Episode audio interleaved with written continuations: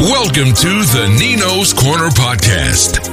This is beautiful. What is that, velvet? Hosted by Nick Nino's Corner Battle. Damn right.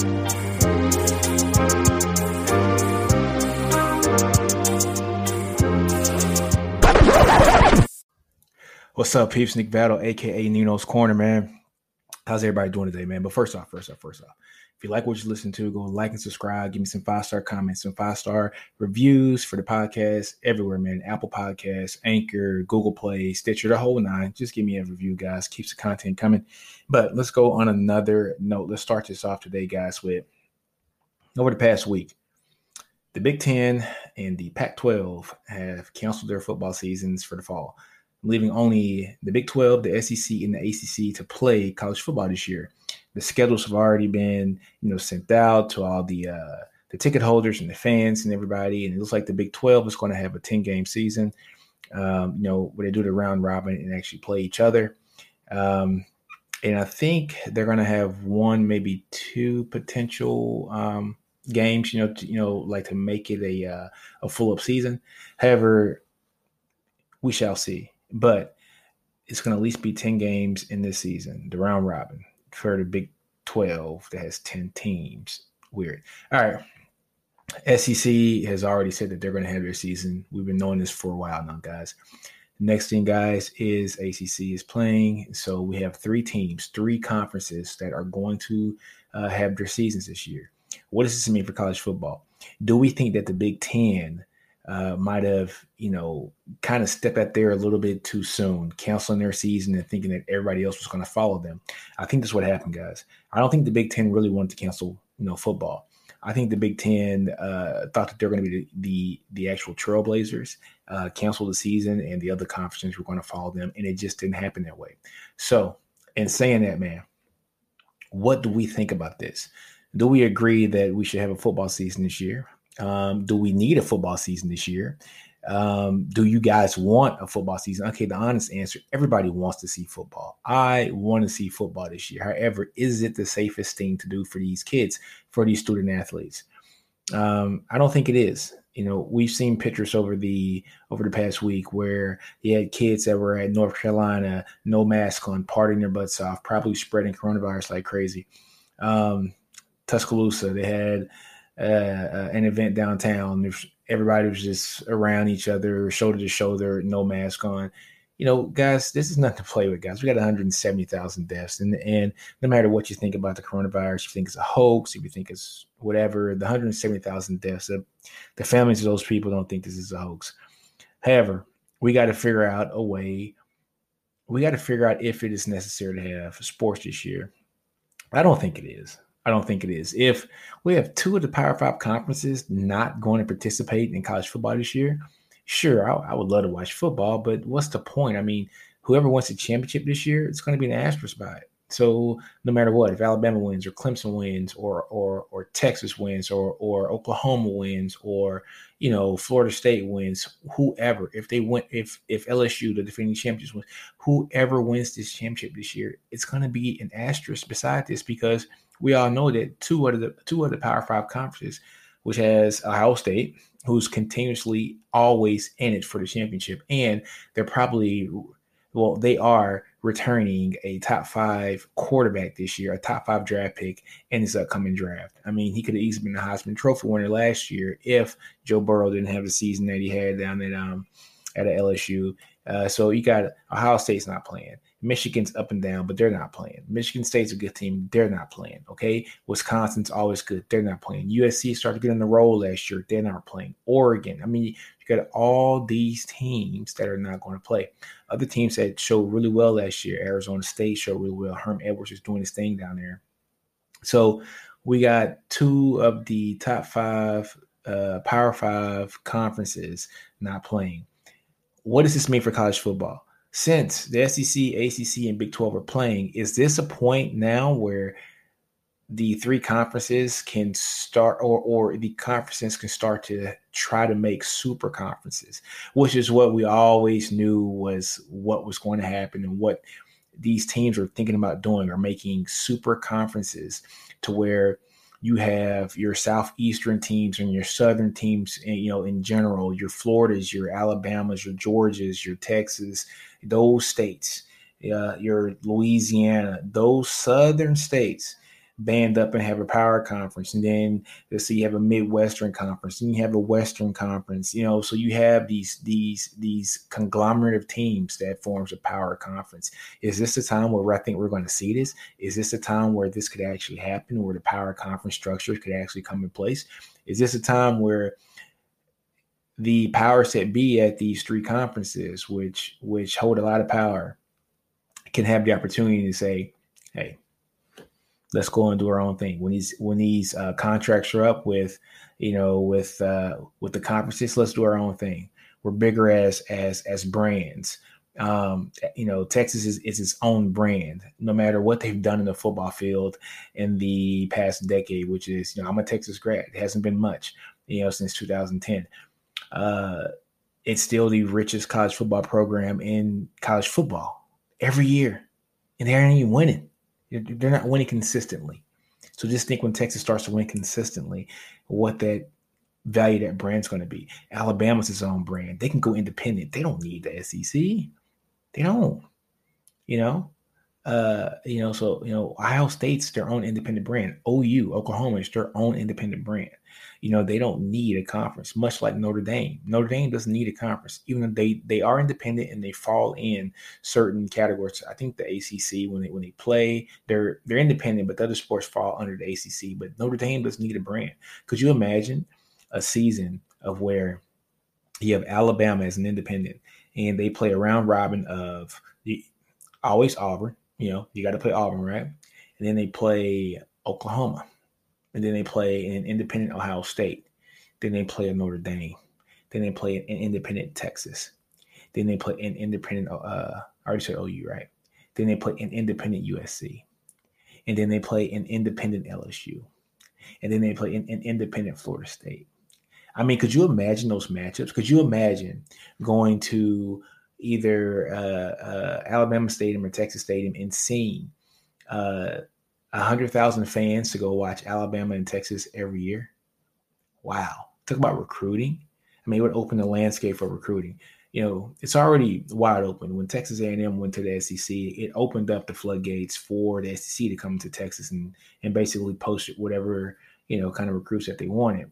However, because you imagine it would really totally transform the landscape of recruiting. It it absolutely would, because now there you wouldn't be bound to only play uh, teams of your region, teams of your state. You're you know you're playing everywhere, so it doesn't matter. You might only have, you know, um, you know, you're going to have your your six games a year at at home. But if you're a kid that is is is from Texas and you go play at Alabama, you know, you you know I'm going to come home and you know at least twice through my career and play in Texas. You know, and probably more. You know, not only in Texas, but go to OU and play.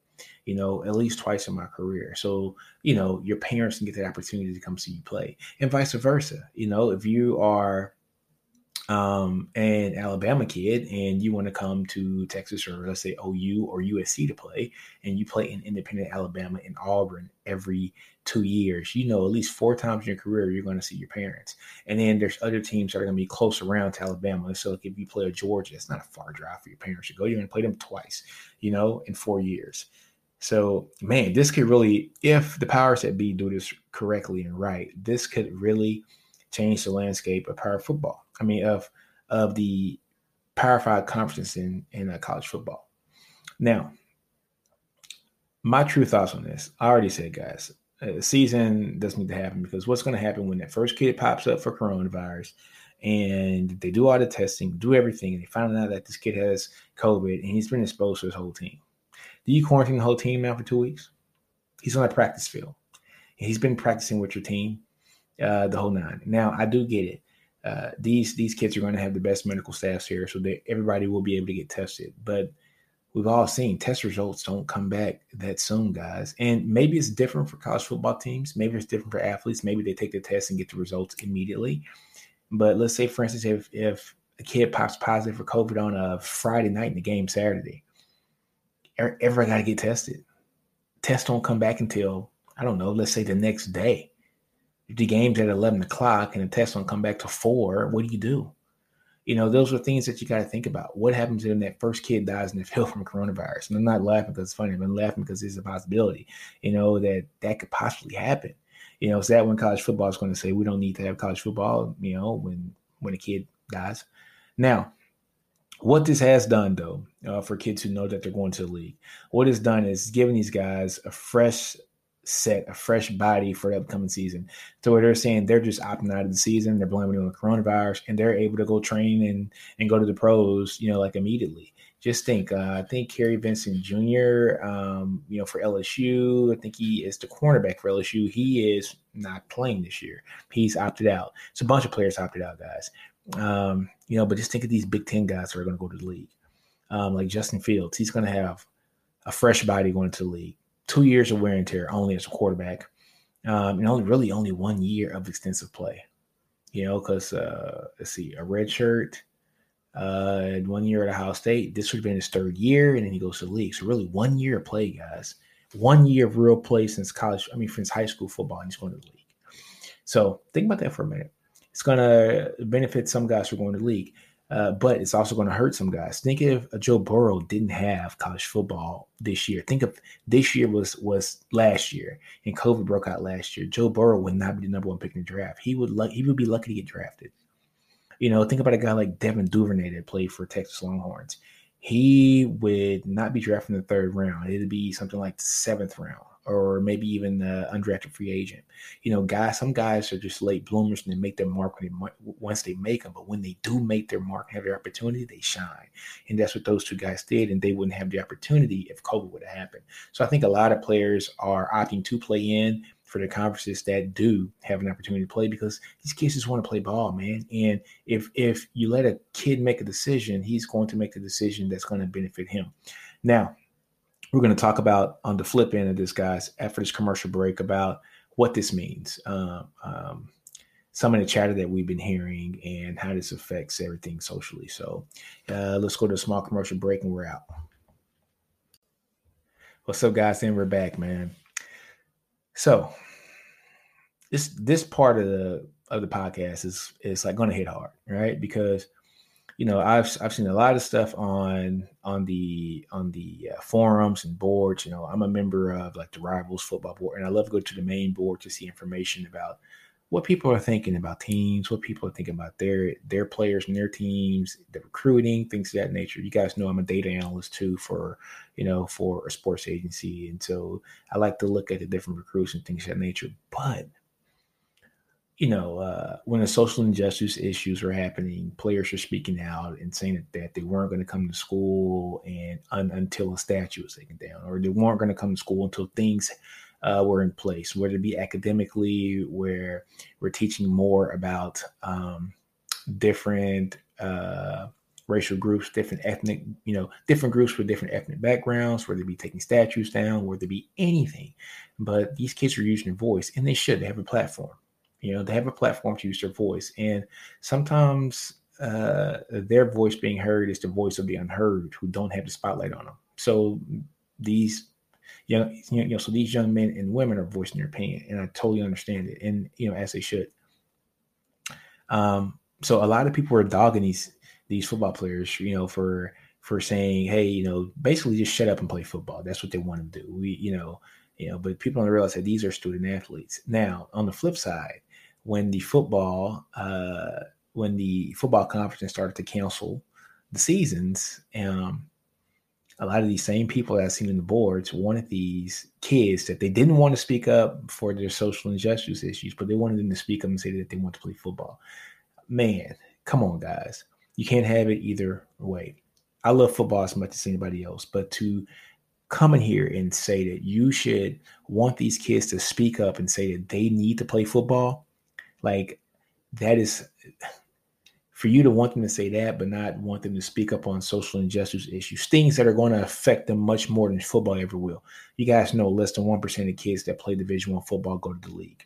So these ninety nine percent of the kids, these kids that are that that are speaking out and having uh, uh, saying different things about the social injustice issues, they have to live with that. They have to live with you know, uh, uh, the injustices that are being done to their ethnic group, their ethnic group, their race on a day-to-day basis after football because after football after college football they got to go into their workforce and they are just another person. They are not such and such a football player anymore.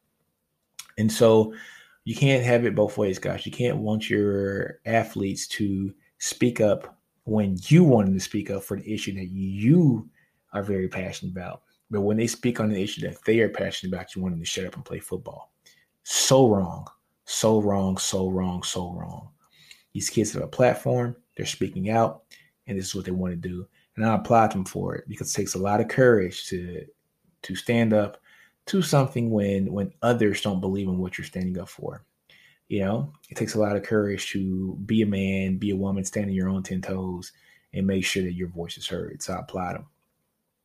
And I heard a lot of people saying that, hey, you know, if these kids uh, uh, keep um, voicing their opinions on social injustice issues, they're just not going to watch college football. Well, don't watch. I mean, let's be honest, guys. Uh, how did that work out in the NFL with the social injustice issues and the everything that surrounded Colin Kaepernick? NFL had some low ratings last year. Uh, well, not last year, but the year after Colin Kaepernick, um, you know, protested and, and, and peacefully protested. And guess what? The owners still were billionaires. Uh, I think the year after uh, the Colin Kaepernick fiasco, um, well, not the fiasco. That's that's disrespectful to his movement. After the Colin Kaepernick incident and and his movement, his peaceful protest, uh, those owners, every owner in the NFL, if I'm not mistaken, made more money that year than they did the previous year when there wasn't a protest.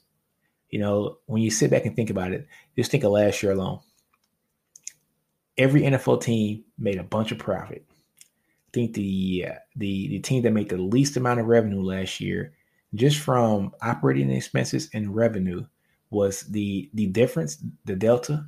They made in uh, a profit of 291 million. Was the least amount made last year. The largest amount was the Dallas Cowboys, I think at 399 or 398. So just say 400 million dollars in revenue, profit revenue. Now, that's just off the sales, the hot dog sales, all that stuff inside the stadium. We're not talking about TV contracts. We're not talking about any of that, guys. These billionaire owners are still billionaires, and they're gonna they're gonna continue to be billionaires whether you watch the game or not.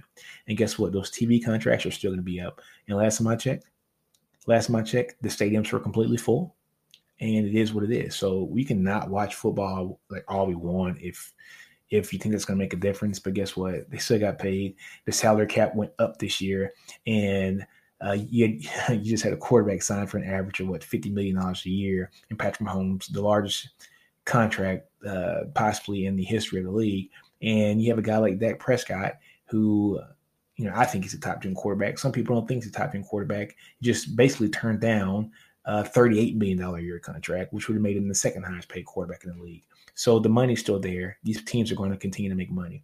But just think about what these college kids are doing. Um, you can't have it both ways, guys. We can't have it to where we want them to speak up when we want it to be beneficial to us watching college football, which is so selfish. But when they feel like there's an issue that plagues them, not only them, but their family, not only their family, but their neighbor, not only their neighbor, but their neighborhood, not only their neighborhood, but their city, not only their city, but their state, not only their state, but America as a whole, not only America, but the world.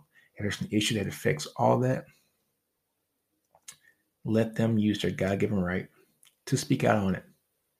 And since they do have the platform to do it, let them do it. Because I guarantee you, if you had a platform to where you could change the way people thought and enlighten people on certain things, you would too.